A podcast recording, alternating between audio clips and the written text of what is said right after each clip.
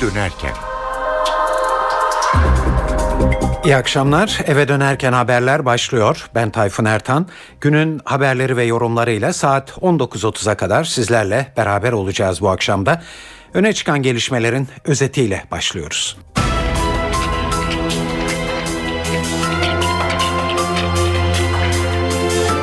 Adalet Bakanlığı Abdullah Öcalan'la ikinci görüşmeyi yapacak BDP heyetindeki isimleri onayladı. Heyet cumartesi günü sabah saatlerinde İmralı'ya hareket ediyor. 28 Şubat soruşturmasında emekli orgeneral Şükrü Sarıışık için tutuklama kararı çıktı. Sarıışık daha önce de balyoz soruşturmasında tutuklanmıştı. Yüksek Yargı'nın iki önemli isminden Yargıtay ve Danıştay başkanlarından adalet sistemiyle ilgili dikkat çekici eleştiriler geldi. Avrupa Futbol Arenası'ndaki heyecan Fenerbahçe ile devam ediyor. Fenerbahçe bu akşam İstanbul'da Bate Borisov'la 0-0 biten maçın rövanşına çıkıyor.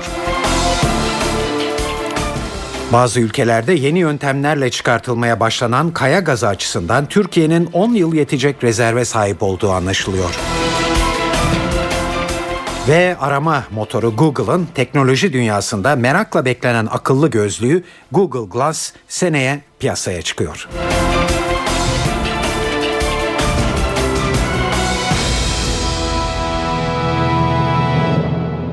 Şimdi ayrıntılar.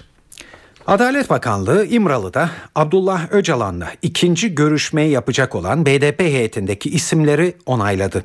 Sırrı Süreyya Önder, Altan Tan ve Pervin Buldan'ın isimlerine onay veren bakanlık İmralı'ya yapılacak ziyaretin tarihini de belirledi. Buna göre bu üç isim 23 Şubat Cumartesi günü sabah saatlerinde İmralı'ya hareket edecek. Ayrıntıları Ankara muhabirlerimizden Ercan Gürses'ten alıyoruz. İmralı'ya gidecek ikinci BDP heyetiyle ilgili isim krizi nihayet çözüldü. Başbakan Recep Tayyip Erdoğan dün itibariyle bugün Adalet Bakanlığı'nın isimleri onaylayıp onaylamayacağının netleşeceğini söylemişti. Ve o isimler BDP Grup Başkan Vekili Pervin Buldan, İstanbul Milletvekili Sırrı Süreyya Önder, Diyarbakır Milletvekili Altan Tan şeklinde ortaya çıktı. Şunu özellikle vurgulamak lazım. Dün BDP'nin eş başkanlarının ve DTK'nın eş başkanlarının da katıldığı bir toplantı yapılmıştı. Bu toplantıda isimler üzerinde yoğunlaşıldı. O isimlerde Abdullah Öcalan'ın kardeşi aracılığıyla gönderdiği isimlerdi. BDP bu isimlerin olumlu olduğunu dile getirdi ve bu isimlerle ilgili olarak değerlendirmede bulundu. BDP'nin değerlendirmesinin ardından o isimler Adalet Bakanlığı'na iletildi ve Adalet Bakanlığı'na iletilen isimler de bugün bakanın onayını aldı. BDP'liler 3 BDP'li Cumartesi günü saat 8.30'da İmralı'yı ziyaret edecek ikinci BDP heyeti olacak ve ardından da yeniden MİT İmralı görüşmesinin gerçekleşmesi ve süreçle ilgili yeni bir değerlendirmenin yapılması söz konusu olabilecek. Ercan Gürses, NTV Radyo Ankara. Başbakan Yardımcısı Beşir Atalay bugün Diyarbakır'da sivil toplum örgütü temsilcileriyle bir araya geldi. Atalay, İmralı görüşmeleri ve sivil anayasa çalışmaları ile ilgili görüşleri dinledi, önerileri not aldı. Bu görüşmeye ilişkin ayrıntıları da NTV Diyarbakır temsilcisi Nizamettin Kaplan anlatıyor. Başbakan Yardımcısı Beşir Atalay dün akşam Diyarbakır'a geldi. Önce kanaat önderleriyle bir araya geldi. Ardından da bu sabah bu kez sivil toplum örgütlerinin temsilcileriyle buluştu. Beşir Atalay bu görüşmelerin ardından habercilerin karşısına geçti ve bir basın toplantısını düzenledi. Toplantıda öne çıkan 3 başlık vardı. Bunlardan birincisi yeni başlayan barış süreci ve diğer iki konu ise Karadeniz'deki olaylarla yeni anayasa süreci oldu. Başbakan Yardımcısı yeni süreçle ilgili Milli Birlik ve Kardeşlik Projesi'nin yeni evresindeyiz. Çok büyük destek var ve bunun yanı sıra da büyük bir beklenti var dedi. Yine Karadeniz'deki olaylarla ilgili çok önemli bir provokasyonun söz konusu olduğunu belirtti Başbakan Yardımcısı ve bununla ilgili ellerinde ciddi araştırmalar, ciddi bilgiler olduğunun altını çizdi Başbakan Yardımcısı Beşir Atalay. Atalay'ın son olarak ele aldığı konu ise yeni anayasa süreci oldu ve yeni anayasayı, sivil anayasayı yapma konusunda kararlı olduklarını bir kez daha yineledi.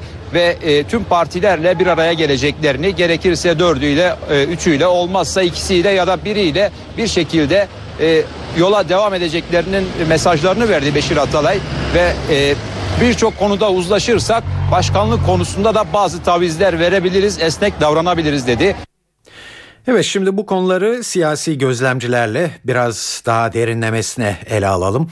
İmralı'ya gidecek olan heyetteki isimlerin baştan adı geçen isimlerden farklı olması acaba bir anlam ifade ediyor mu? Bir soru bu. Bir başka soru da tabii bu görüşmeden sonra ne gibi gelişmelerin gündeme gelebileceği. Radikal Gazetesi Ankara temsilcisi Deniz Zeyrek'in değerlendirmesi şöyle. Listenin en önemli unsuru Sırrı Süreyya Önder ile Altan Tan'ın BDP'nin esas yani o omurgasının dışında olmaları, farklı kanatlardan BDP çatısı altında bağımsız olarak parlamentoya gelmeleri. İkinci boyutu da ikisinin de BDP'nin Anayasa Uzlaşma Komisyonu'ndaki üyeleri olması. İlk heyette de Ali Alkan vardı aynı komisyondan. Dolayısıyla Öcalan BDP ile yaptığı görüşmelerde bir anayasa komisyonu, yeni anayasayı yazan uzlaşma komisyonuyla bir bağlantı arıyor izlenimi yarattı. Dolayısıyla da Öcalan'ın bu tarafta bir anayasa değişikliğiyle ilgili de bir takım beklentileri olduğunu söylemek yanlış olmaz. Şunu bekleyebiliriz bundan sonra. Öcalan şimdi Nevruz yaklaşıyor. Mart 21 Mart'tan itibaren PKK'nın yeniden aktive olması, saldırılarına başlaması endişesi var. Böyle bir şey yaşanırsa süreç gerçekten olumsuz etkilenecek. Öcalan'ın atabileceği ilk somut adım bir eylemsizlik çağrısı olabilir, bir çatışmasızlık çağrısı olabilir. Öcalan'ın kendi tabiriyle bir ateşkes çağrısı olabilir. Eğer böyle bir şey gerçekleşirse zaten Başbakan Tayyip Erdoğan da daha önce PKK saldırmadıktan sonra TSK durduk yerde gidip operasyon yapmıyor gibi açıklamaları olmuştu. Böyle bir çatışmasızlık ortamı oluşabilir. Zaten Başbakan Yardımcısı Beşir Atalay da hafta başında bizimle sohbetinde kan durduğu sürece, kan akıtılmadığı sürece silah bırakma gibi zor konuların daha rahat konuşulabileceğini ifade etmişti. Ben şahsen bu İmralı ziyaretinden sonra, cumartesinden sonra Öcalan'ın PKK'ya bir eylemsizlik ya da iki tarafa da ateşkes çağrısında bulunmasını bekliyorum. Ondan sonra da zaten sembolik grubun silah bırakması, PKK'nın silah bırakarak Türkiye'den ayrılması ve ardından da örgütün tamamen silahsızlandırılması gibi detaylar o belirlenecek takvime göre gündeme gelecektir. Hükümet çevrelerine yakın bir gözlemcinin görüşleriyle devam edelim. Star gazetesi yazarı Mehmet Ocak'tan aynı konularda şöyle diyor. Biz belki birkaç gündür çok konuştuk. En azından belli bir süredir kimler gidecek. Bunlar tabii önemli ama ikincil konumdaki aktörlerdi. Sonuç itibariyle giden heyete de baktığımızda aslında doğru bir seçim. Çünkü BDP içindeki farklı yelpazeyi bir anlamda temsil eden bir heyet görüntüsü ortaya çıktı. Evet, belki Sırrı Süreyya Önder'le Altan Tan tam işin omurgasından gelmiyorlar ama sonuçta BDP bir görüşü temsil ettiğine göre bu bakımdan yelpazenin her kesimini temsil açısından da topluma vereceği mesajlar açısından da önemli. Tabii aslında bütün bu süreç, bütün konuştuğumuz şeyler bu işlere Kandil'in nasıl baktığı ya da bu görüşmeden sonra İmralı'dan gelecek, Öcalan'dan gelecek bir çağrının Kandil tarafından nasıl değerlendirileceği. Elbette belli bir süredir orada bir takım tartışmalar yapılıyor ama orada işler tabii o kadar çok net gözükmüyor ya da en azından biz şu anda böyle bir algı içinde değiliz. Bir defa İmralı'nın mesajlarına ne ölçüde uyulacak, ana gövde uyacak mı? Yani muhtemelen belki bir takım marjinal gruplar farklı tavırlar sergileyebilirler ama esas gövdenin bu mesajı alıp çözüm yönündeki adımları önemli. Belki bundan sonraki ikinci görüşmeden sonra verilecek mesajlardan sonra bunu göreceğiz.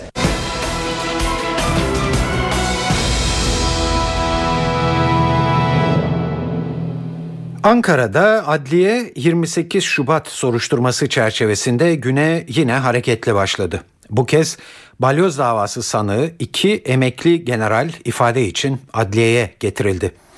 Daha sonra hakim karşısına çıkan bu iki isimden emekli orgeneral Şükrü Sarıışık için tutuklama kararı çıktı. Sarıışık böylece ikinci kez tutuklanmış oluyor. Ayrıntıları Ankara muhabirlerimiz Gökhan Gerçek anlatıyor. Emekli Orgeneral Şükrü Sarıışık için tutuklama kararı çıktı. Bu karar ikinci tutuklama kararı Sarıışık için. Daha önce balyoz darbe planı iddiaları ile ilgili açılan davada 18 yıl hapis cezasına çarptırılmıştı. Tutuklu yargılanıyordu. Bugün sabah saatlerinde 28 Şubat sürecinde yaşananlarla ilgili ifade vermek üzere Ankara Adliyesi'ne getirildi. Şükrü Sarıışık o dönem görev yaptığı konularla ilgili 7 Nisan 1997 yılında yapılan toplantıyla ilgili sorulara muhatap oldu. Emekli Orgeneral hükümete 10 generalin muhtıra vermesi kararlaştırılmıştı. Siz o generaller arasında yer aldınız mı? Bu toplantıdan bilginiz var mı? Hükümete karşı psikolojik harekat yürütüldü mü? Tanklar bu yüzden mi Sincan'dan geçiş yaptı ve medya ve yargı üzerinde hükümete karşı baskı kuruldu mu sorularına yanıt verdi. Tüm suçlamaları reddetti. Her şeyin legal, Türk Silahlı Kuvvetleri'nin kanunlardan aldığı yetkileri kullandığını söyledi Sarıışık ama Özgürlük Hakimliği tarafından kendisi hakkında tutuklama kararı verildi. Balyoz dışında 28 Şubat soruşturmasında da Sarıışık tutuklu yargılanacak. İkinci gelen isim Doğan Temel'di. Doğan Temel 7 Nisan 1997 yılında Türkiye'de olmadığını söyledi. Genelkurmay Başkanlığı tarafından görevlendirildiğini ve yurt dışında olduğunu ifade etti. Bunun üzerinde sorguya ara verildi ve Genelkurmay'la irtibat kuruldu. O dönem Doğan Temel görevlendirildi mi, görevlendirilmedi mi? Bunun yazısı istendi. Aynı zamanda Emniyet Genel Müdürlüğü Pasaport Daire Başkanlığı'na da Doğan Temel'in o tarihlerde yurt dışında olup olmadığı soruldu. İşte bu cevap bekleniyor. Eğer Genelkurmay Başkanlığı bir görevlendirme yazısı gönderirse buraya Doğan Temel yurt dışında o tarihte olduğu için serbest bırakılacak ama aksi yönde bir cevap gelirse Doğan Temel de tutuklanma istemiyle mahkemeye gönderilecek. Şükrü Sarıışık'ın tutuklanmasıyla 28 Şubat soruşturması kapsamında tutuklu asker sayısı 70'e yükseldi. Yüksek yargının iki önemli isminden Türkiye'deki adalet sistemine çarpıcı eleştiriler geldi. Yargıtay Başkanı Ali Alkan'ın gündeminde AK Parti'nin yüksek yargıyı tek çatı altında toplamaya ilişkin çalışmaları vardı. Radikal gazetesine konuşan Alkan, bu önerinin kabul görmesi halinde yargı bağımsızlığında gerileme olacağı uyarısında bulundu. Ali Alkan, Türkiye'nin taraf olduğu uluslararası anlaşmalar ve evrensel hukuk kriterlerinin de yargıyı tek çatı altında bir araya getirme fikrini desteklemediği mesajını verdi ve Avrupa Birliği sürecinde gerçekleştirilen kazanımlardan geriye gidiş olamaz diye konuştu. Danıştay Başkanı Hüseyin Karakullukçu ise biraz daha farklı bir noktadan hareket ederek yargı sistemini eleştirdi. Hakimlerin havale edilmemesi gereken konularda bile bilirkişiye başvurduğunu belirten Karakullukçu böyle adalet olmaz dedi. Polis, emniyet teşkilatımız savcı olmuş, bilirkişi de hakim olmuş, yaz işleri müdürümüz de mübaşir de yaz işleri müdürü olmuş. Ondan sonra adalet diye bağırıyoruz. Yok ya böyle bir şey olmaz, mümkünatı yok. Bu olayda suçun maddi unsuru var mıdır yok mudur diye bir kişiye soruyor. Buyur. İşi buradan başlayalım. Kendimizi eleştirelim ya. Ya olayda suçun maddi unsuru var mıdır veya manevi unsuru var mıdır diye iki ögesi var zaten. Var mıdır yok mudur? Bunu senin bilmen lazım. Bir kişi bilecek herhalde bunu. Yani bir kişiye havale edilmemesi gereken konular hakimlerimiz tarafından maalesef uygulamada rastladığımız bir konudur. Bir kişiye havale ediyor. Bir kişilerimiz tek olsun, birden fazla olsun bir rapor tanzim ediyorlar. Ya hakim okuyor. Bakıyor ki ya kafasını da veya aklına da çok hukuka uygun olaraktan yatmadığını bilmiyor. Görüyor yani. Bunu dosyayı irdelerken veya taraftır gözlemliyor. Kendisi de inanmıyor olayın böyle olduğunu. Ondan sonra diyor ki ne yapalım efendim ya. Bir kişi bu şekilde demiş. Günah sevabı bir kişinin boynuna. Olmaz bu. Böyle adalet olmaz. Evet, Danıştay Başkanı Karakullukçu'dan geliyordu bu sert eleştiriler. Yargıtay Başkanı'nın yargının tek çatı altında toplanması planlarına yönelik eleştirileri, Danıştay Başkanı'nın ise doğrudan mahkemeler ve adalet sürecine hedef alan sözleri tabii büyük yankı uyandırdı. Radikal Gazetesi Ankara temsilcisi Deniz Zeyrek bu eleştirilere şöyle bakıyor. Yargıtay Başkanı'nın rahatsızlığı, dile getirdiği rahatsızlık güncel bir durum değil. Yaklaşık bir senedir her kesimin, Yargıtay, Danıştay, Anayasa Mahkemesi, HSYK, her kesimin dile getirdiği bir sorundur. Bir tarafta polisin artık kendilerini savcı yerine koyduğuna dair eleştiriler bu davaların mağdurları tarafından, avukatlar tarafından çok sık dile getiriliyordu. Diğer taraftan da şimdi 12 Eylül 2010 günü yapılan referandumda halkın kabul ettiği bir yargı sistemini yeniden bir anayasa değişikliğiyle değiştirme söz konusu. Bu getirilen öneride 12 Eylül 2010 günü büyük bir övgüye değer gösterilen o sistemin baştan aşağı yeniden değiştirilmesi, ama şunu unutmamak lazım. AK Parti bu öneriyi eğer sistem olarak başkanlığa geçilirse getiriyor. Yani sistem başkanlığa geçmediği sürece böyle bir değişiklik talebi yok gördüğüm kadarıyla. Dolayısıyla yargı yetkililerin değerlendirmelerini de buna dayanarak yapması lazım. Burada ortaya konulan öneri, eğer Türkiye bundan sonra başkanlık sistemiyle yönetilecekse geçerli olacaktır. Çünkü erkler için yeniden bir konumlandırma söz konusu. Erkler ayrı olacak ama güçleri konusunda, eşitlikleri konusunda bir farklılık olacak. Yasama, yargının da yürütmenin de denetimini üstlenecek ve yasama daha güçlü bir konuma gelecek başkanlık sisteminde. Böyle bakmakta fayda var. AK Parti'de son zamanlarda, son günlerde başkanlıkta çok ısrarlı olmayacağını, yeter ki uzlaşma içinde demokratik sivil bir anayasa çıksın söylemini kullanmaya başladı. Danıştay Başkanı'nın ifadeleri de biraz mevcut durumun fotoğrafının çekilmesinde, Adalet Bakanı'nın gerçekten büyük bir özveriyle yürüttüğü çalışmalarda da bu 3. pakette, 4. pakette vesaire bu aksaklıkları giderme amacının güdüldüğünü hepimiz gözlemliyoruz. Diğer taraftan ben buraya gelmeden önce polis yetkilileriyle, emniyet yetkilileriyle konuştum. Danıştay Başkanı'na verdikleri yanıt çok net. Biz yasalarının bize verdiği yetkiyi kullanıyoruz. Savcıların talimatlarıyla görev yapıyoruz. Savcı konumunda değiliz ama savcının soruşturmalardaki yardımcısı gibiyiz ifadesini kullandılar. Anladığım kadarıyla Danıştay Başkanı'nın bu açıklamaları Emniyet Teşkilatı'nda ciddi bir rahatsızlık yaratmış gibi.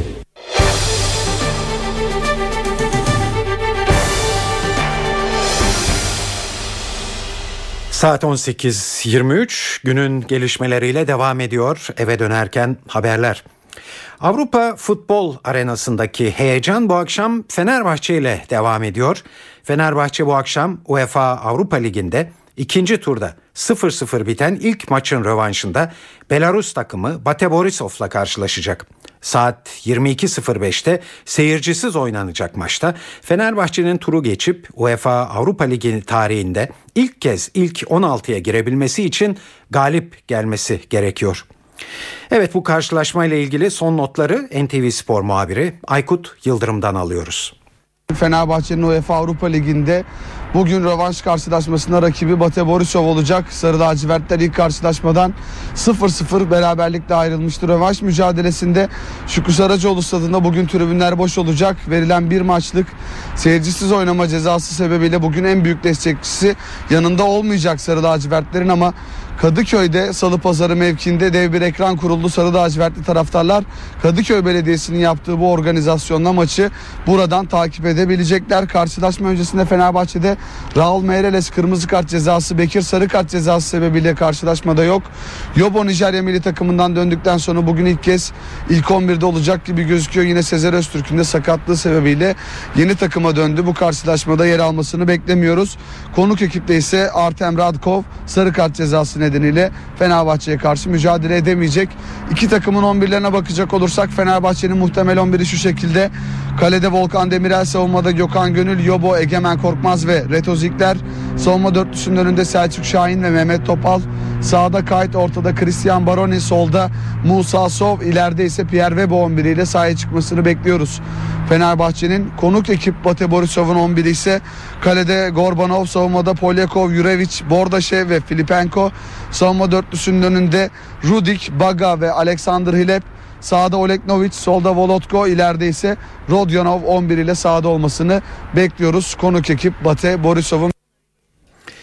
Evet, Fenerbahçe Teknik Direktörü Aykut Kocaman maç öncesinde bir durum değerlendirmesi yaptı. Bate'den daha kaliteli bir takım olduklarını ve son haftalardaki yükselen formlarını sahaya yansıtmaları halinde turu geçeceklerini söyledi. Elde edebileceğimiz daha büyük bir avantaj var gibi gözüküyordu. Bunu elde edemedik. Dolayısıyla maç burada 0-0'dan başlıyor ve her iki takım da şimdi kendi silahlarını, sportif anlamda kendi silahlarını kullanarak yeniden başlayacaklar. Bizim buradaki en büyük avantajımız bireysel kalitemiz yüksek oyuncular, bireysel takım tecrübesi açısından daha öndeyiz ve kendi sahamızda oynuyoruz. İlk maçtan olanları tekrar bir süzgeçten geçirip kafamızın içinde oyuncularımızla beraber nispeten ilk maça göre biraz daha hatalarımızı azaltarak turu geçmek amacındayız. Üç kulvarda da artık sonlara doğru yaklaşırken telafinin artık az olduğu zamanlara doğru giderken, finallere doğru giderken sürdürülebilirliği arttırmamız gerekiyor. Eğer bu konuda problem yaşamazsak yani sadece benim kafamdaki futbol değil, beklenen oyun ve beklenen sonuçlara doğru yaklaşma ihtimalimiz sanki gün be gün güçlü sinyaller veriyor. Evet, bir de bağımsız yorum yansıtalım bu konularda. Mert Aydın yapacak bu yorumu, spor dünyasından gözlemci. Emre Belözoğlu'nun bu akşam statü gereği oynayamayacak olmasının bir risk yaratabileceği görüşünde Aydın. Şimdi tabii son dönemde özellikle işte Emre'nin transferi, Vebo'nun gelişi, Ziegler'in gelişi ama özellikle Emre'nin gelişi Fenerbahçe'nin oyununu bir vites daha yükseltmesine neden oldu. Yani Fenerbahçe artık bakıldığında daha önde oynayabiliyor maçları. Ancak Emre UEFA Avrupa Ligi'nde oynayamıyor. Ve oynayamayacak da. Bugün o kadar çok soru geldi ki Atletico Madrid elenirse oynayabilir mi diye. Hayır, oynayamaz. Zaten son listeler verildi. Artık bundan sonra kimin elenip elenmeyeceği önemli değil. Emre Belözoğlu yok. Bu şimdi biraz kafaları karıştırıyor. Yani Emre ile Fenerbahçe'nin ligin ilk yarısında yaşadığı en azından topu ileri götürme, öne sürükleme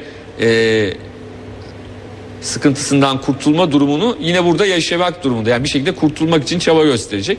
Üstüne Raul Meireles'in cezası var. Bu doğrultuda bugün kimin oynayacağı o bölgede çok konuşuluyor. Selçuk Şahin'in adı fazlasıyla geçiyor Mehmet Topal'la birlikte. Mehmet Topuz iddiaları var, Salih oynar mı? Devamlı insanlar konuşuyorlar. O anlamda Fenerbahçe'nin oradaki tercihi Fenerbahçe'nin oyununu birazcık şekillendirecek diye düşünüyorum. Burada ben Fenerbahçe'nin çok hızlı, çok tempolu bir başlangıç yapması da çok fazla beklemiyorum. Daha dingin olacaktır. Çünkü yiyeceği bir gol Fenerbahçe'yi zor duruma düşürebilir. Yani şu anda Fenerbahçe bir üstünlükle başlamıyor. 0-0 maçı uzatır. Bu açıdan bakıldığında Fenerbahçe kazanmak isteyecek ama biraz da temkinli olacak o golü yememek için. Evet, NTV Spor yorumcularından Mert Aydın'ı dinliyorduk. Son bir not. Şükrü Saracoğlu stadında saat 22.05 ile başlayacak olan maç Star TV'den ve NTV Radyo'dan naklen yayınlanacak.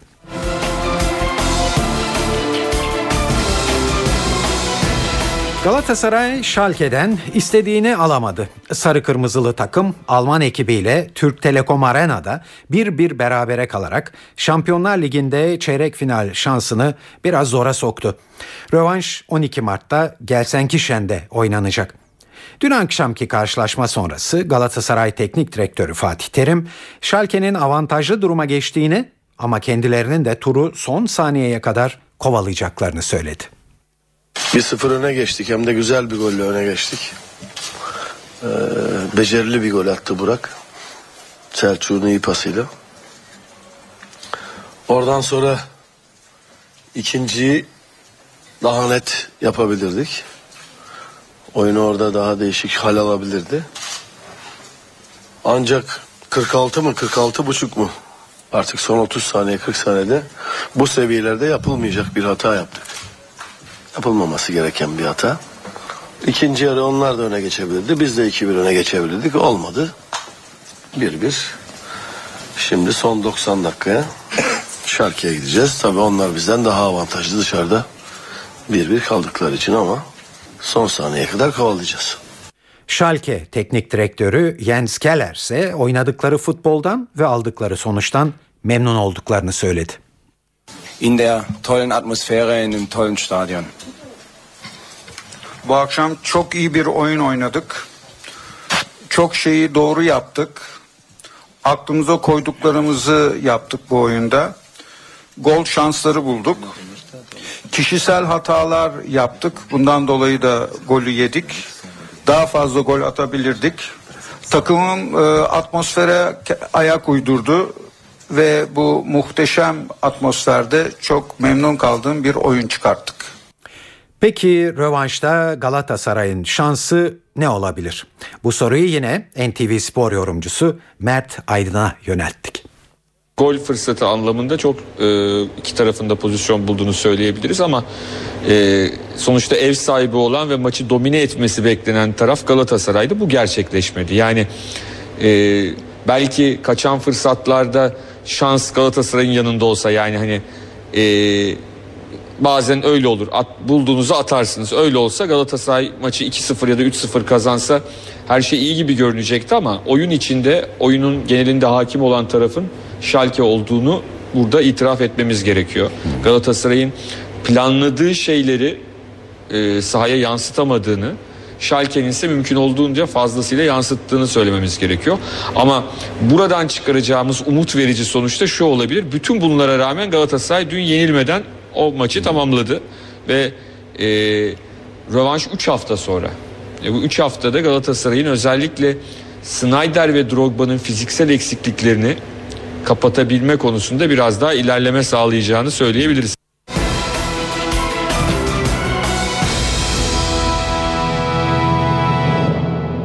Dershanelerin kademeli olarak özel okula dönüştürülmesini içeren düzenlemede artık sona gelindi.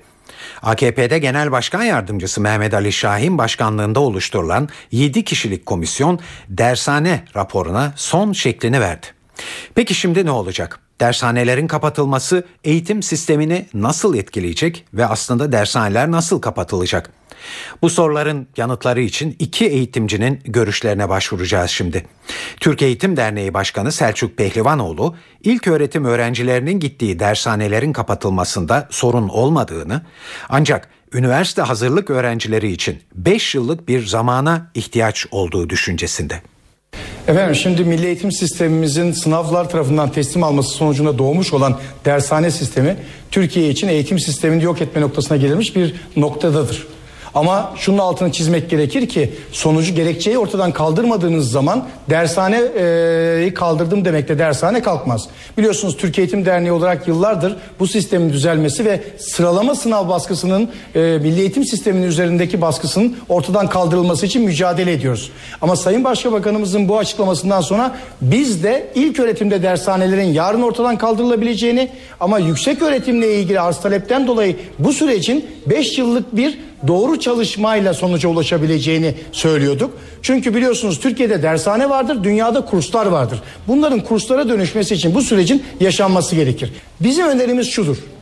Devlet özel okullaşmaları için dershanelerin kurmuş olduğu dernekler vasıtasıyla küçük dershaneleri bir araya getirerek, büyük zincir olan dershanelere de teşvikler vererek, arsa teşviği vererek ve hatta kredi vererek, faizsiz kredi vererek bunların okullaşma sürecini sağlaması gerekir. Ama bunları yaparken eğer gelişmiş dünyayla mukayese ettiğimiz milli eğitim sistemimiz içerisindeki okulların eşitsizliklerini ortadan kaldırmazsak sonuçta bir değişiklik olmayacaktır.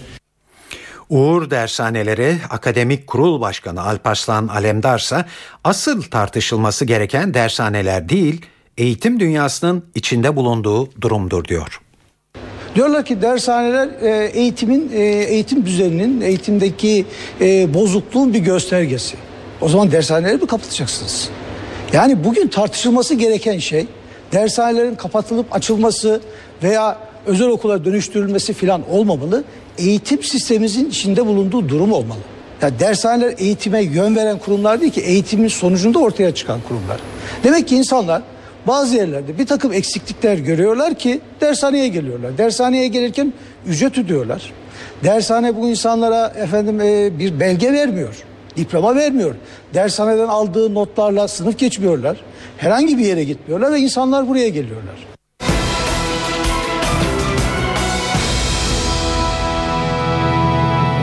Saat 18.41 NTV Radyo'da günün gelişmeleri devam ediyor.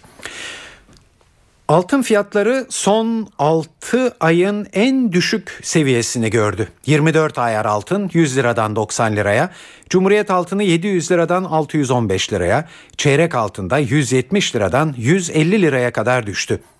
Peki fiyatların düşmesi altın satışlarını hareketlendirir mi? NTV muhabiri Yağız Şenkal bu soruyu kapalı çarşıdaki kuyumculara sordu.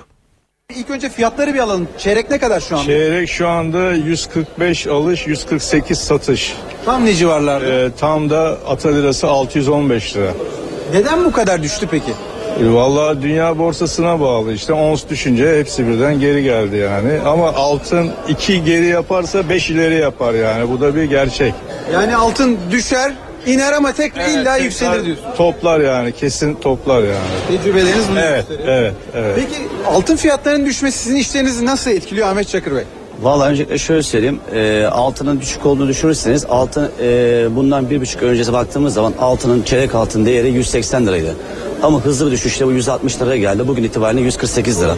Altın çok düştü diyoruz ama altının 4 yıl öncesine baktığınız zaman çeyrek altının fiyatı 50 liraydı. Ya bu neye göre düştü, neye göre yükseldi? Şu anda bence orta seviyede. Altın için vatandaşların altın için alım zamanı diyebilirim. Alım için alım yönünde kullanabilir. İşlerinizi nasıl etkiledi bu? Altın öncelikle şöyle söyleyelim. Tabii alım gücü azaldığından dolayı altına pek de rağbet yok şu anda. Bundan sonra belki altın için bir hızlı bir alım gelebilir. İşler tabii sen şu anda ekonomik şartlardan dolayı sen bir durgunluk var. İnşallah yolu diyorum altın için. Müşteri sayısı arttı mı? Daha net soralım o zaman. Sizin bu son süreçte beraber. Yok, aynı yani devam ediyor. Öyle çok müşteri artışı yok yani. Şimdi bizim burada kapalı çarşındayız. Gelenler var ama biz bakmaya geliyoruz diyorlar genelde. Evet, genelde öyle oluyor. Herkes yani gelip fiyatları bir tetkik ediyor. Ona göre artık alıyor veya satıyor. Amerika Birleşik Devletleri, Arjantin, Kanada ve Çin başta olmak üzere pek çok ülkede dalga dalga yayılan kaya gazı üretimi Türkiye'nin de bu alandaki umudunu arttırdı. Amerikan Enerji Bakanlığı'na bağlı Enerji Bilgi Yönetim Merkezi'nin hazırladığı bir rapora göre Türkiye'deki kaya gazı rezervi 424 milyar metreküp düzeyinde. Bu rakam yılda 45-50 milyar metreküp doğal gaz tüketen Türkiye için 10 yıllık tüketime bedel bir rezerv anlamına geliyor. Enerji ve Tabii Kaynaklar Bakanı Taner Yıldız bu konuda yürütülen çalışmalarla ilgili bilgi verdi. MTA'nın, TEPA'nın ve birçok kurumumuzun yaptığı sismiklerde şu anda Konya, Ankara ve Kırşehir bölgesinde de bu dediğimiz bölgelere ek olarak shale gazıyla alakalı bir kısım bulgulara rastladık. Ve İç Anadolu'da da bu çalışmalarımızı yoğunlaştırdık. Türkiye enerji kaynakları itibariyle dünyanın birçok alanda normalleşmesini bir yandan bekliyor. Bir yandan da gerek Doğu ve Güneydoğu Anadolu'daki gerekse Trakya bölgesindeki potansiyellerini değerlendirmeye çalışıyor. Diyarbakır'daki kuyu şu anda 3000 metrelere kadar geldi.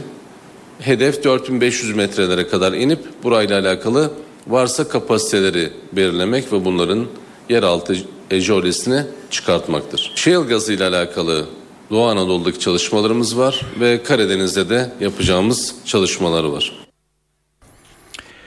Saat 18.45 NTV Radyo'da şu ana kadar size Türkiye'den gelişmeleri sunduk. Şimdi biraz dış dünyaya çevireceğiz gözlerimizi. Dünyada en çok hangi haberler konuşuluyor? Bugün sırada yine en başta Suriye var. Suriye'nin başkenti Şam'da bomba yüklü bir araç Rusya Büyükelçiliği ile Baas Partisi merkez binası arasındaki güvenlik noktasında patlatıldı. En az 31 kişinin hayatını kaybettiği, onlarca kişinin de yaralandığı haber veriliyor. Son durumu NTV Şam muhabiri Hediye Levent anlatıyor. Patlamanın olduğu yer Rus Büyükelçiliği'ne 150-200 metre kadar olan bir mesafede yer alıyor. Aynı zamanda şehir merkezini giriş, şehir merkezine girişteki son kontrol noktası diyebiliriz.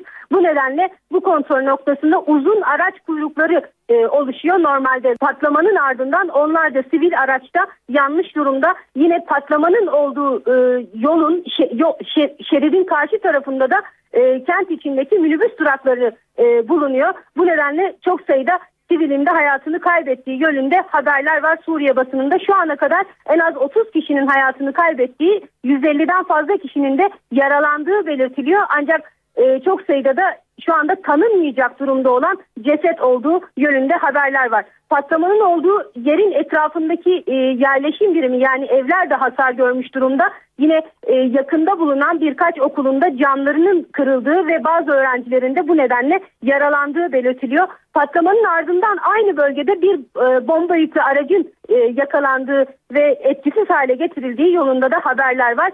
Tek patlama bu değildi bugün Şam'da. Şam'ın Berze semtinde bir polis karakoluna yönelik bomba yüklü bir araçla yine bir saldırı gerçekleştirildi. Bu saldırıda da bazı polis memurlarının hayatını kaybettiği belirtiliyor. Ancak şu an itibariyle henüz ölü ve yaralı sayısı konusunda net bir bilgi verilmiş değil. Güney Afrika'da sporcu Oscar Pistorius'un kız arkadaşını öldürdüğü iddiasıyla yargılandığı davada bugün öne çıkan haber, Pistorius olayından ziyade soruşturmayı yürüten kıdemli dedektif Hilton Boda'nın kendisinin de bundan 4 yıl önceki bir olayla ilgili olarak cinayete teşebbüsten yargılanmakta olduğu haberi oldu. Polis sözcüsü dedektif Boda'nın 2 diğer polisle birlikte Mayıs ayında hakim karşısına çıkacağını açıkladı. Sözcü bu 3 polis hakkında devlete ait bir araçta seyrederken yolcu dolu bir minibüs taksiye ateş açtıkları iddiasında bulunulduğunu söyledi. İşte bu olay üzerine 3 polisin 2011 yılında tutuklandığı, sonra dedektif Boda'ya yönelik suç iddialarının düştüğü, ancak şimdi yeniden yargılanacağı anlaşılıyor. Suç iddialarının ne zaman geri getirildiği bilinmiyor ve Boda'nın Pistorius olayını soruşturmaya devam edip etmeyeceği de belirsiz hale geldi. Tabii durum böyle olunca Boda'nın durumunun Pistorius duruşmasında gündeme gelmesi de kaçınılmaz oldu. Savcı Gerinel, dedektifin 7 kez cinayete teşebbüs suç iddiasıyla karşı karşıya olduğunu doğruladı. Pistorius davasında ise 3. günde mahkeme Pistorius'un kefaletle tahliye edilip edilmeyeceğine karar verecek.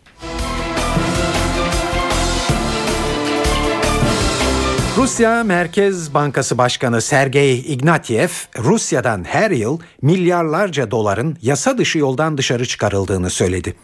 Ignatyev geçen yıl bu sayının 50 milyar dolara yakın olduğunu belirtti. Ignatyev bu sayının Rusya'nın yıllık ekonomik üretiminin %2,5'una karşılık geldiğini söylemekle yetinmedi, sermaye kaçışının iyi örgütlenmiş bir grup birey tarafından kontrol edildiğini ileri sürdü. Daha da ileri gitti Ignatyev ve para transferlerinin narkotik ödemeler, rüşvet ve vergi kaçırmak için kullanılmış olabileceğini iddia etti. Rusya Merkez Bankası Başkanı bu açıklamalarını Vedomosti gazetesine yaptı ancak hiç isim vermedi. 11 yıldır Merkez Bankası'nı yönetmekte olan Ignatyev'in yakında görevini devretmesi bekleniyor. Çarpıcı bir başka değerlendirmesi de Rusya'da sadece para transferi yapmak üzere bir günlük şirketler kurulduğu yolundaki açıklaması oldu. Devlet Başkanı Vladimir Putin'in sözcüsü Dmitri Peskov ise Ignatyev'in verdiği sayıların aşırı abartılı olduğunu söyledi. İtalya'da pazar günü yapılacak genel seçimlerde yarışa katılan isimler arasında bir komedyen de var. Bürokrasi karşıtı ve İtalyan siyasi sistemini tümden değiştirmeyi hedefleyen 5 Yıldız Hareketi'nin lideri Beppe Grillo'nun mitingine yaklaşık 35 bin kişi katıldı. Beppe Grillo, Milano'daki mitingde politikacılara hırsızlar diye hitap etti. Bütün ülkeyi tükettiniz. Binlerce insanın hayatını tükettiniz. Şimdi eve gitmek zorundasınız. Hırsızlar, hırsızlar. Kendisi milletvekili adayı olmayan Grillo'nun önderliğindeki hareketin adaylarının birçoğunun da politika geçmişi bulunmuyor. Pazar ve pazartesi günleri yapılacak seçimlerde Grillo'nun 5 Yıldız Hareketi'nin merkez sol ve merkez sağ partilerin ardından 3. gelmesi bekleniyor.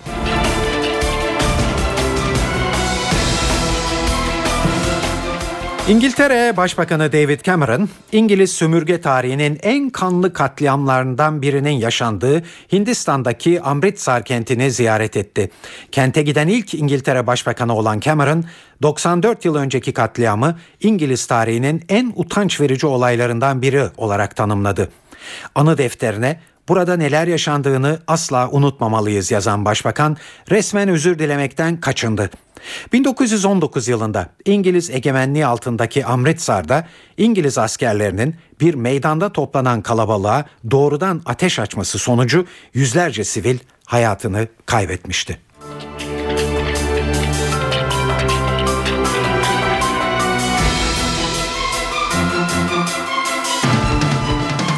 Saat 18.52 NTV Radyo'da eve dönerken haberleri dinlemektesiniz. Şimdi bugün para ve sermaye piyasalarında neler yaşandı, size o gelişmeleri yansıtacağız. CNBC'den Enis Şener'de mi dinliyoruz?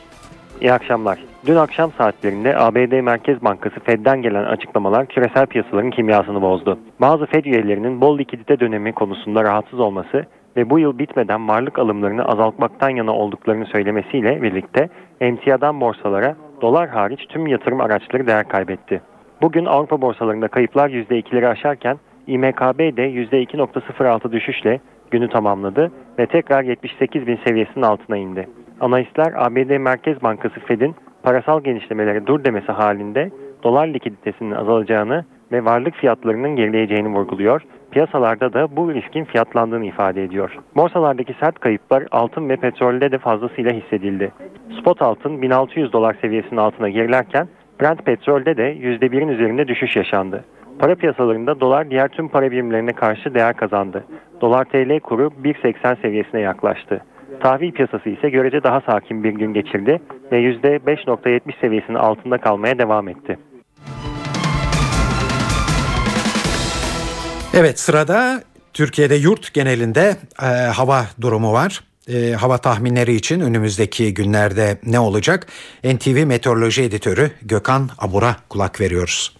İyi akşamlar. Yurt genelinde sıcaklıklar yeniden yükselmeye başladı. Hafta sonu daha da yükselmesini bekliyoruz. Kıyı Ege'de başlayan yağış bu akşama doğru Kuzey Ege ve Trakya'yı da etkisi altına alacak. Yağışlar yarın Kıyı Ege ve Trakya'da daha kuvvetli olmak üzere Batı Akdeniz ve Batı Karadeniz'e doğru ilerleyecek. Yarın iç ve doğu kesimlerde de aralıklarla yağışlar görülecek. Doğudaki yağışlar yine havanın soğuk olmasıyla birlikte kar ve karla karışık yağmur şeklinde olacak. Yağışlar cumartesi günü Akdeniz ve iç kesimlerde etkisini kaybederken Ege, Marmara, Karadeniz ve doğuda aralıklarla devam edecek. Pazar günü yalnızca Doğu Karadeniz'de Hakkari, Şırnak arasında hafif yağışlar bekliyoruz. Evet, İstanbul'da yarın sağanak yağmur var. Sıcaklık 10 derece olacak, gece sıcaklığı 6 derece. Yağmur cumartesi günü aralıklarla devam edecek.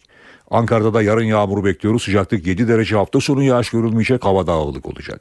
İzmir'de ise yarınki kuvvetli yağmur cumartesi günü aralıklarla etkisini sürdürecek. Dikkatli olunmalı çünkü kuvvetli yağışlar özellikle İzmir'in kuzey ilçelerinde daha etkili olabilir. Sıcaklık ise 14 derece civarında olacak. Hepinize iyi akşamlar diliyorum. Hoşçakalın. Müzik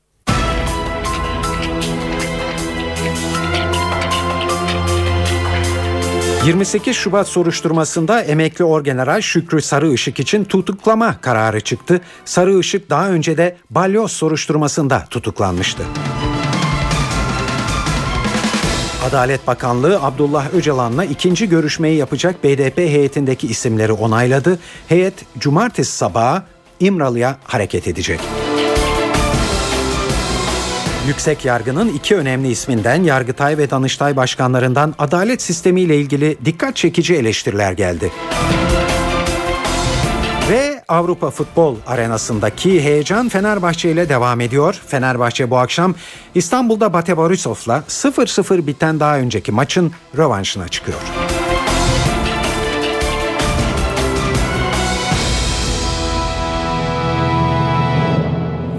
Şimdi ayrıntılar.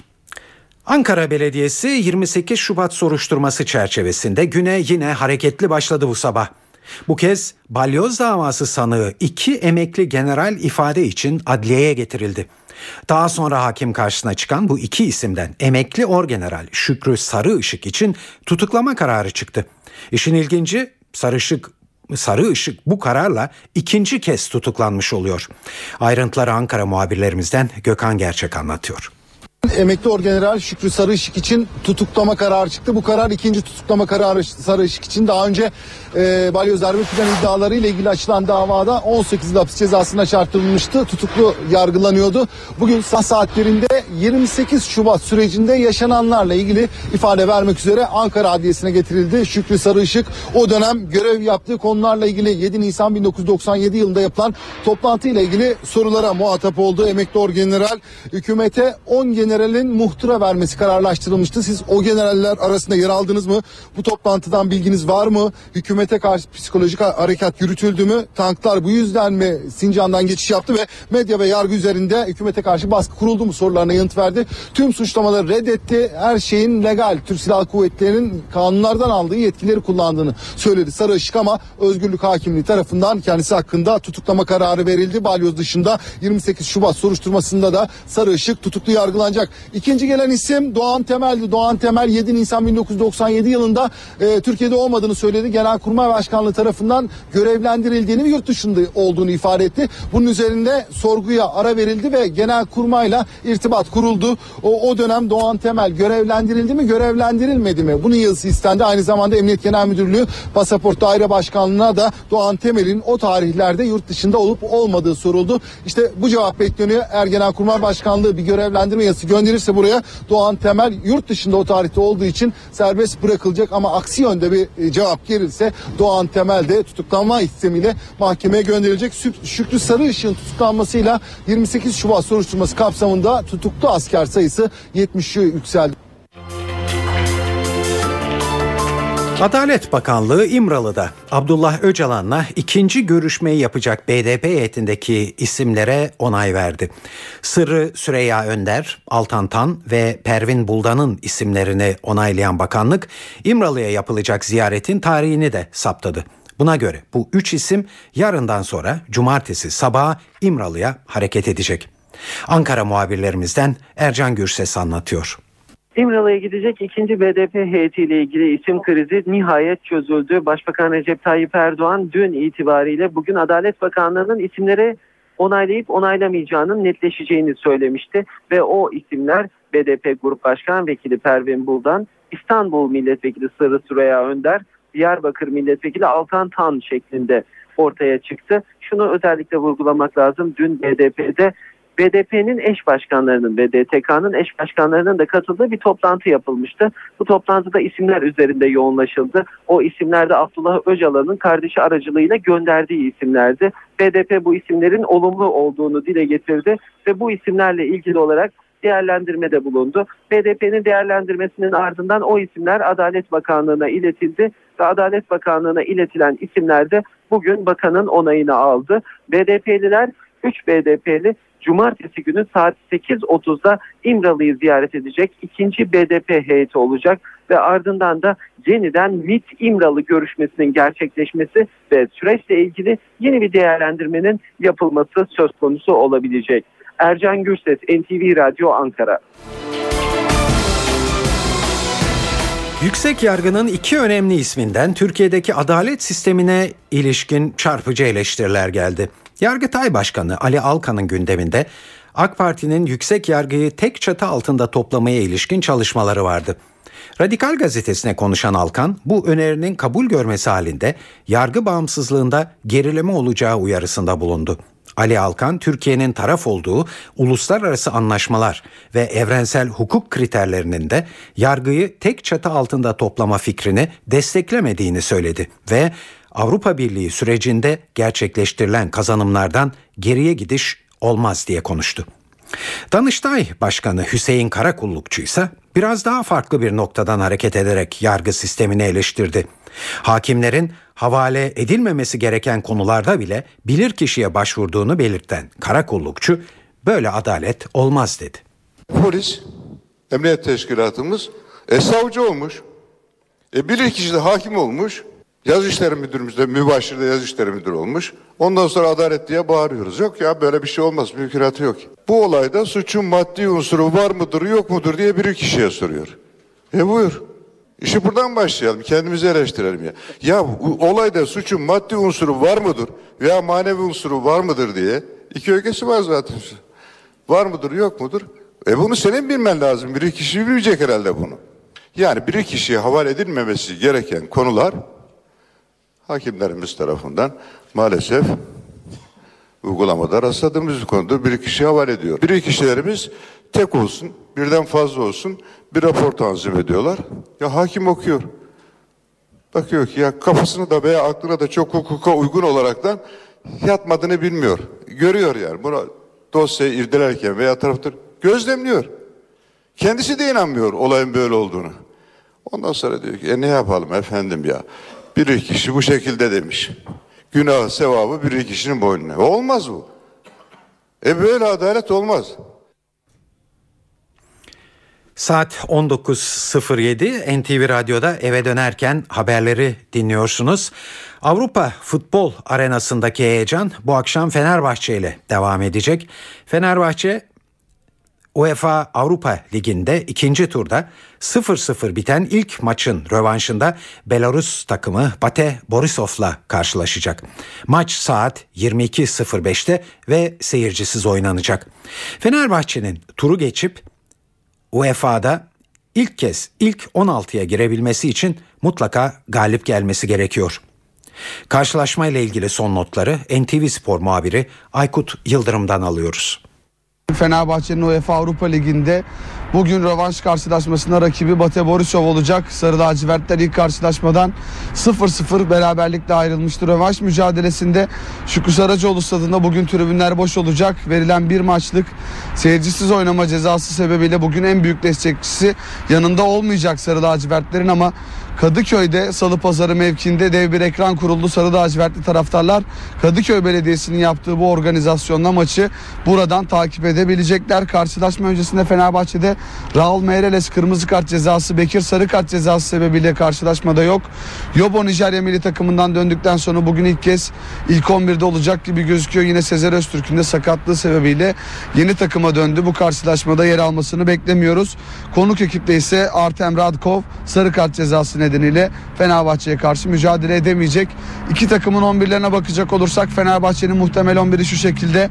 Kalede Volkan Demirel, savunmada Gökhan Gönül, Yobo, Egemen Korkmaz ve Reto Zikler. Savunma dörtlüsünün önünde Selçuk Şahin ve Mehmet Topal. Sağda Kayt, ortada Christian Baroni, solda Musa Sov, ileride ise Pierre Vebo 11'i ile sahaya çıkmasını bekliyoruz.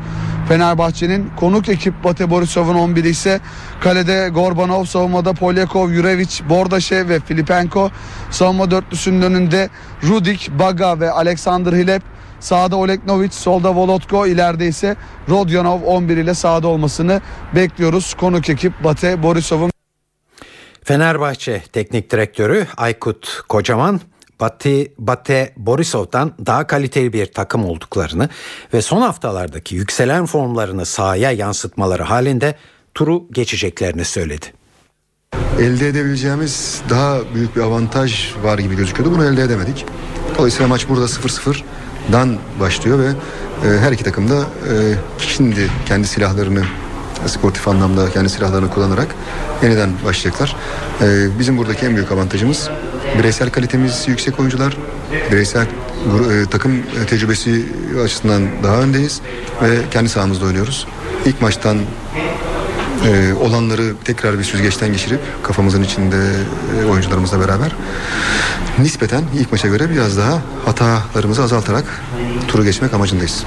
Üç kulvarda da artık sonlara doğru yaklaşırken telafinin artık az olduğu zamanlara doğru giderken, finallere doğru giderken sürdürülebilirliği arttırmamız gerekiyor. Eğer bu konuda problem yaşamazsak yani sadece benim kafamdaki futbol değil beklenen oyun ve beklenen sonuçlara doğru yaklaşma ihtimalimiz sanki gün be gün güçlü sinyaller veriyor. Saat 19.16 NTV Radyo'da eve dönerken haberler devam ediyor. Çocuk ve genç işçilerin çalışma esasları yeniden belirlendi. 18 yaşından küçükler alkol ve sigara üretimiyle bunların toptan satışında, para taşıma ve tahsilat işlerinde çalışamayacak. 18 yaşından küçükler aşırı sıcak ve soğuk ortamlarda ya da gece çalıştırılamayacak. Düzenlemede yer alan başlıkları Ankara muhabirlerimizden Ahmet Ergen anlatıyor. Yürürlükteki yasalar 14 yaşını bitirmiş ancak 15 yaşını doldurmamış olanları çocuk işçi olarak tanımlıyor. Genç işçi kapsamına ise 15 yaşını tamamlamış ancak 18 yaşını doldurmamış olanlar giriyor. Çalışma ve Sosyal Güvenlik Bakanlığı Çocuk ve Genç İşçilerin 2004 yılından bu yana yürürlükte olan çalışma usul ve esaslarını yeniledi. Resmi gazetede yayınlanarak yürürlüğe giren yeni düzenlemeyle ağır iş tanımı çocuk ve genç işçilerin çalışabileceği işler tanımından çıkarıldı. Yönetmelik 18 yaşından küçüklerin çalıştırılamayacağı işleri belirliyor. 18 yaşını doldurmayan işçiler alkol, sigara ve bağımlılığa yol açan maddelerin üretimi ve bunların toptan satış işlerinde çalıştırılamayacak. Patlayıcı, zararlı ve tehlikeli maddelerin üretimi, işlenmesi, depolanması, toptan ve perakende satışı, aşırı sıcak ve soğuk ortamda çalışma gerektiren, gürültünün yüksek olduğu ortamlarda yapılan, radyoaktif maddelere ve zararlı ışınlara maruz kalma ihtimali olan işler de 18 yaşından küçüklerin çalıştırılamayacağı alanlar. 18 yaşından küçükler aralıksız ayakta durmayı gerektiren işlerle para taşıma ve tahsilat işlerinde ve gece çalıştırma gerektiren işlerde de çalışamayacak. 16-18 yaş arasındaki gençler kiremit, tuğla gibi inşaat ve mimari malzeme, PVC üretimi, PVC yüzey kaplama, perde, ev tekstili, otomobil ürünleri, kağıt, selüloz üretimi gibi işlerde çalışabilecek. Ahmet Ergen, NTV Radyo, Ankara. Arama motoru Google'ın teknoloji dünyasında merakla beklenen akıllı gözlüğü yeni bir videoyla tanıtıldı. Google Glass adıyla piyasaya sürülecek olan gözlük, Android işletim sistemini kullanıyor ve sesli komut sistemiyle çalışıyor. Örnek vermek gerekirse kullanıcı video çek komutu verdiği anda gözlük hemen ardından görüntü kaydına giriyor. Akıllı telefonlar gibi çalışan gözlüğe bilgi ve adres de sorulabiliyor. Halen geliştirilmekte olan gözlük teknoloji uzmanlarından eleştiri de alıyor. Abartılı reklam tehlikesi var. Teknoloji hiç kuşkusuz bu reklamların gerisinde. Ürün beklentileri karşılamayabilir. Google Glass'ın toplum içinde kullanılması enteresan olacak. Bu gözlüğü takanları göreceksiniz ve sizin fotoğrafınızı veya videonuzu çekebileceğinin farkında olacaksınız. Bu biraz tüyler ürpertici.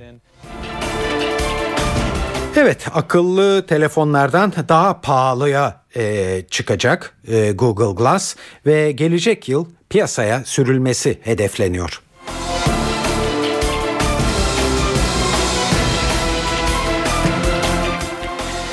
Evet, şimdi kültür ve sanat dünyasından derlediğimiz haberlerle devam ediyoruz.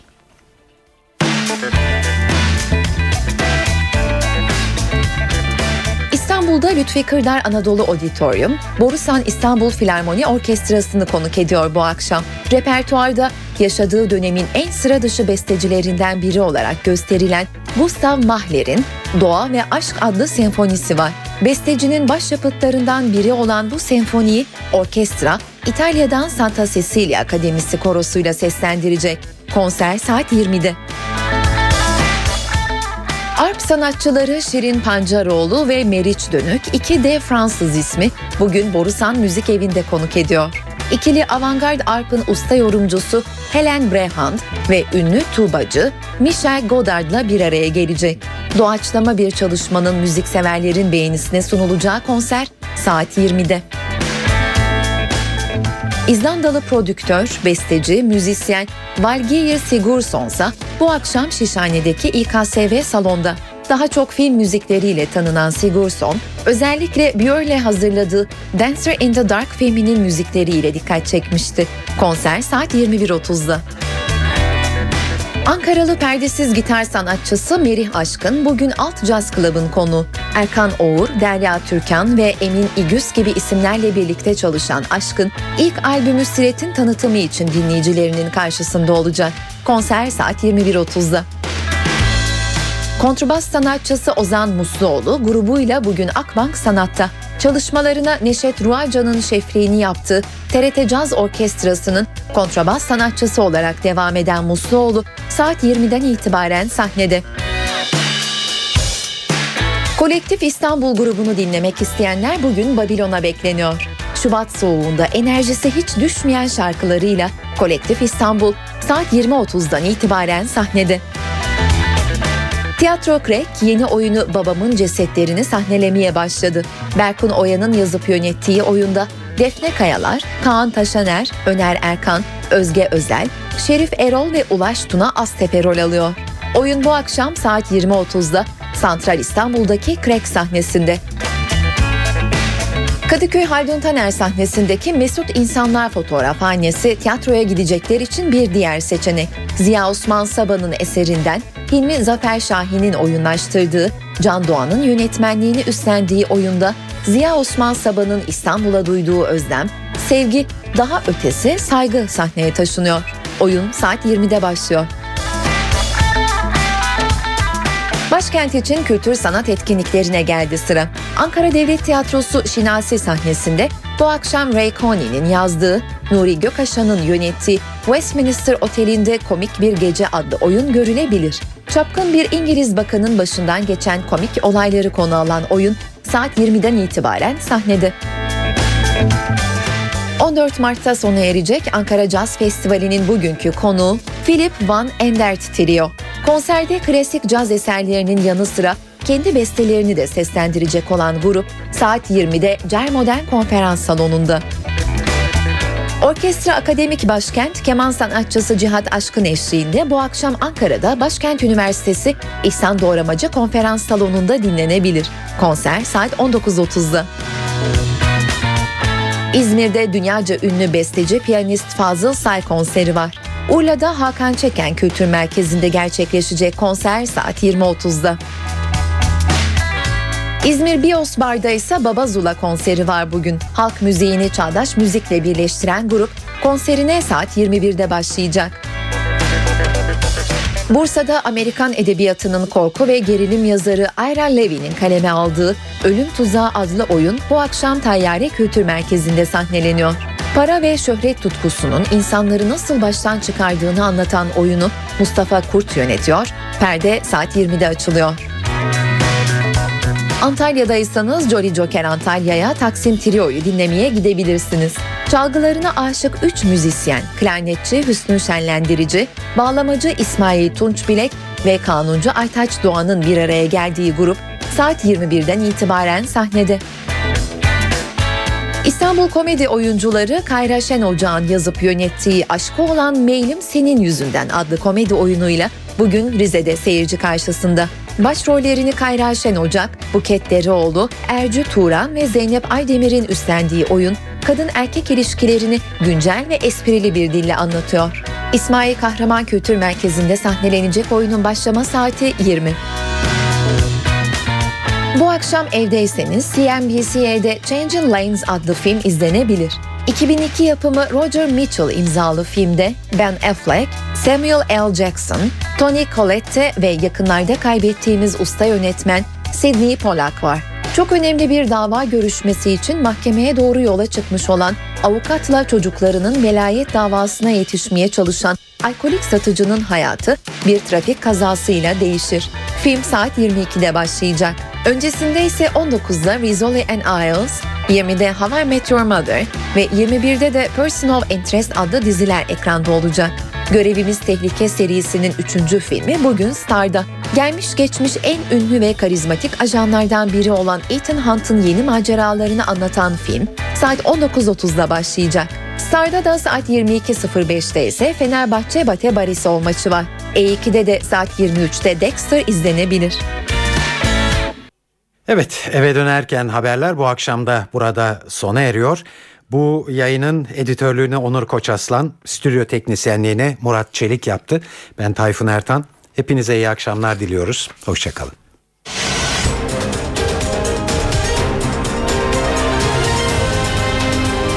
NTV Radyo.